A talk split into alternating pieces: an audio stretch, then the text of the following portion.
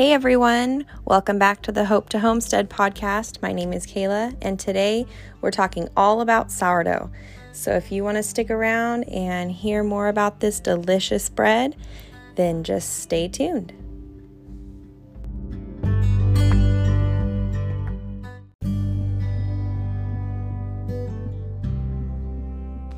All right. Well, I hope you all are doing well today. I apologize that we didn't get to an episode last week. We had some sick little ones at our house, and so life just happens, you know?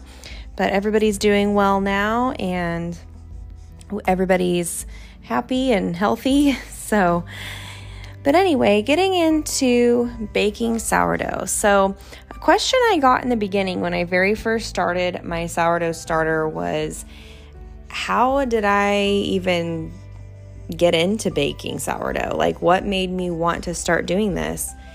And honestly, um, I was watching a lot of homesteading videos on YouTube, and so many of the women on there, and men too, um, were making their own sourdough starter. And it just seemed fun. It seemed like a fun experiment that I could do with the kids um, just watching the fermentation and talking about the science of the healthy bacteria that was growing and things like that. And so um, it honestly just seemed like a fun thing to do. And then my mom started doing it as well. And so I was like, you know what? I really think that we should go ahead and and do our own sourdough starters. So Haley and I grabbed some water and flour and created our own sourdough starter. And um, yeah, that's kind of the beginning of it. And here we are several months later, still using our same starter, and it's been a lot of fun.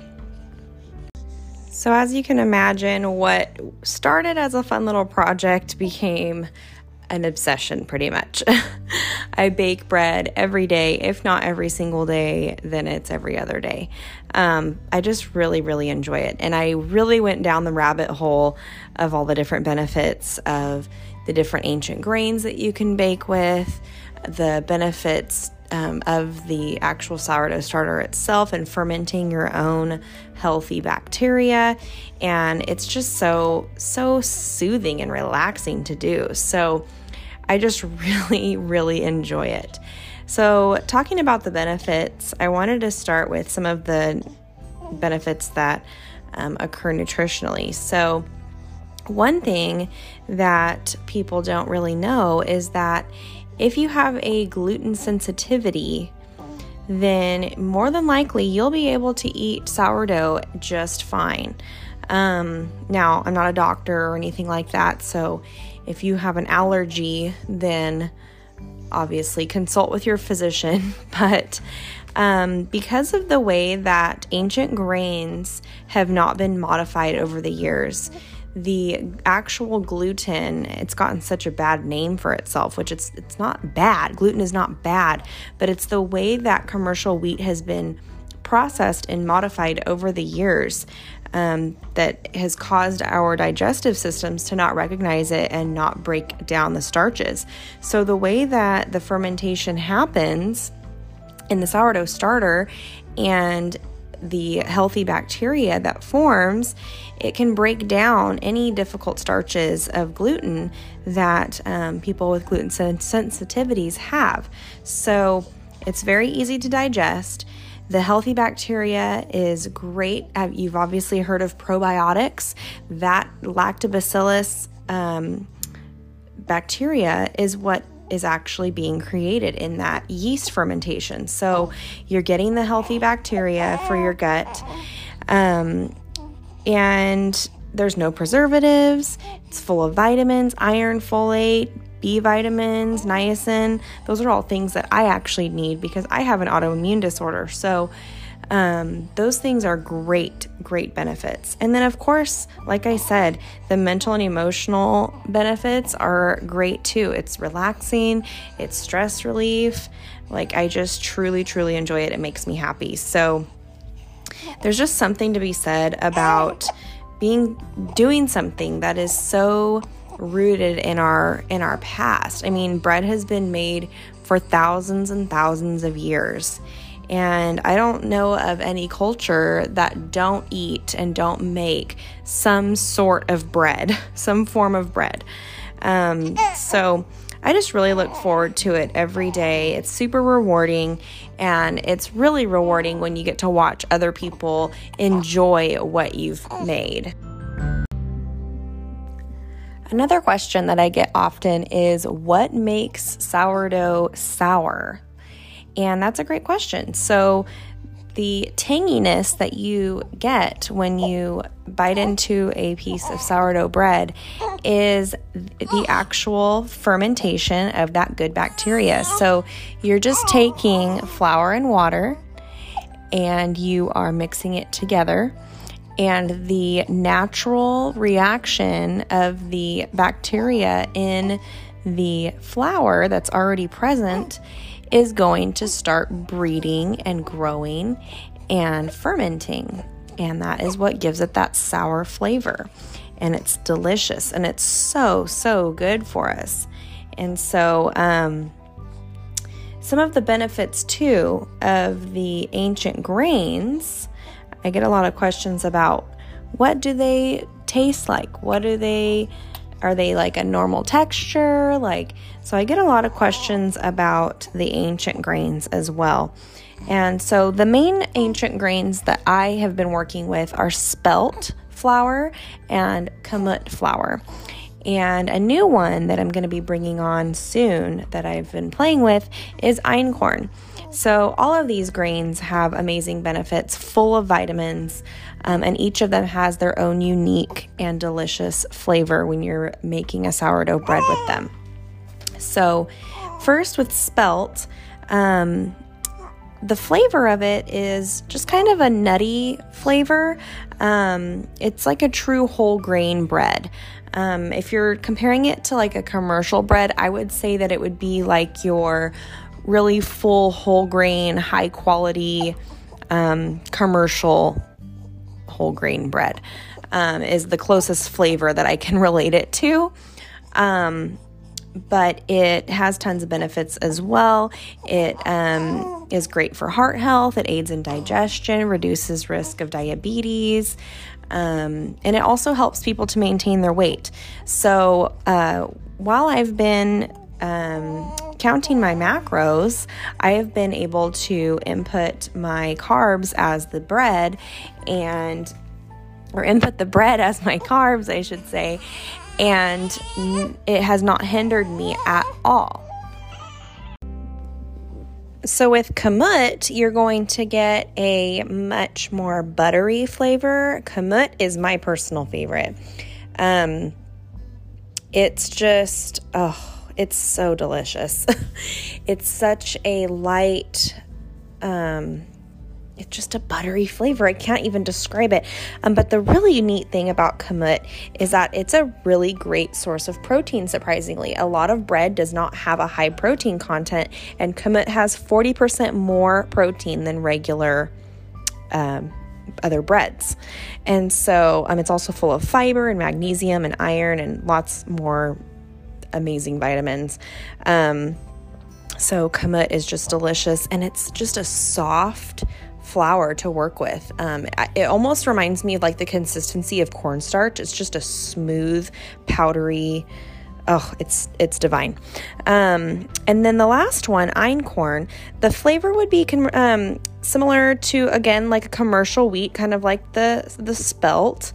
Um, and I feel like it would probably be the most familiar taste um, if you've been buying uh, store bought wheat bread. So, um, but the name Einkorn, I thought this was interesting, actually means one grain in German because there's a single grain attached to the stem, and most uh, wheat uh, stems have four pieces of grain attached. So that's really interesting. But so all of these ancient grains are nutrition packed, and while they're not gluten free, uh, they are not modified in any way. They are the same as they were thousands of years ago. And so that allows our bodies to recognize the grains and digest them properly. So, um, it's just a really, really great benefit to work with this flavorful and delicious grain. Now, some of you may be wondering, well, what's wrong with commercial flour and commercial bread? If they sell it at the store, it must be safe. Well, I mean, I wouldn't necessarily say that it's bad. However, uh, there are a ton of reasons why you should avoid it. Um, number one being all of the different additives in the grains that have made it easier for uh, manufacturers to process are now creating illness and um, the inability for us to digest it. Uh, and so I feel like that is a big reason why it's not the best. So, now, of course, the pressing question how do you make your own sourdough starter? Well, it is the easiest thing that you could possibly do. All you need is one part flour, one part water. That is it. And you can start with as little or as much as you'd like. Most recipes usually call for a third of a cup to a half of a cup about of um, the starter. But also keep in mind that you're going to want a food scale because most everything needs to be done in grams for these measurements because it does need to be pretty exact. So, a third of a cup is about 75 grams. So, um, you'll start with your one part flour, one part water, and it's not going to be ready that day. You're going to mix that together and you're going to just leave it on the counter in a jar and it'll probably do nothing that first couple of days. Um, and you're just going to keep feeding it. And the way that you feed it is you're going to measure out half. And so, however much that is, the next day you're going to measure out half of what you have. And so, say you had 100 grams to start with, you're going to measure out 50 grams into another jar. And then you're going to add 50 grams of water and 50 grams of flour. Mix it together, put it on the counter. Next day, same thing 50 grams of flour, 50 grams of water, 50 grams of starter, and you're just going to keep doing that. Now, after about two weeks, you should have been seeing some bubbling going on and um, it rising and falling. Now, some days it may do nothing, and don't think that you killed your starter. Please don't give up on it. Um, and actually, there was a point, I think I was about nine days in, and my starter did nothing. And I was like, oh my God, I ruined it. Um, but I just kept going. And actually, sometimes you may need to feed it a little more flour. So you may want to do 50 grams of starter, 50 grams of water, and maybe 70 grams of flour. And usually that will perk it right back up. Some people feed their starter two times a day, and I did do that for a little while. And so, just until you get that mature, um, bubbling, rising, and falling action going on, you really want to just watch it, maybe make a few tweaks here and there. Um, but I promise you that you are going to just love this. It's so much fun. Um, now, once your starter is mature, then you're ready to bake. So, say your recipe calls for 75 grams of starter and you have 100 grams of starter. So, what you're going to do is you're going to use your 75 grams, and then that remaining amount, which typically would be called discard, and I'll go over discard in just a moment um, we don't want to throw that away because that is what you're going to use to bring your starter back to life and keep it going. So, that remaining 25 grams, you're going to add 25 grams of flour, 25 grams of water, and you're going to grow it back to how it was. Now, during those feedings, once your um, starter is mature, you can use that discard because, like I said, you're going to only use 50 grams, 50 grams, 50 grams. Um, now, that remaining amount of starter that you have from the previous day can be saved. It can be refrigerated. You can use it to make pancakes. You can use it to make cookies. There's all kinds of recipes that you can use the discard for. So make sure that you don't throw that away. Some people do, and I was at the beginning, I was throwing it away um, until I found out that there are a lot of nutritional benefits to to the discard as well. So, I will go over this though in detail, and I think I'm going to do a video, um, maybe possibly a um, Instagram live video on how to do the sourdough starter. So make sure you follow me at Kayla Codman on Instagram and um, let me know if you want to see a demo over there on the sourdough starter. Well, thank you all so much for listening in today. I hope you all have a blessed day, and I'll meet you back here next week. Goodbye.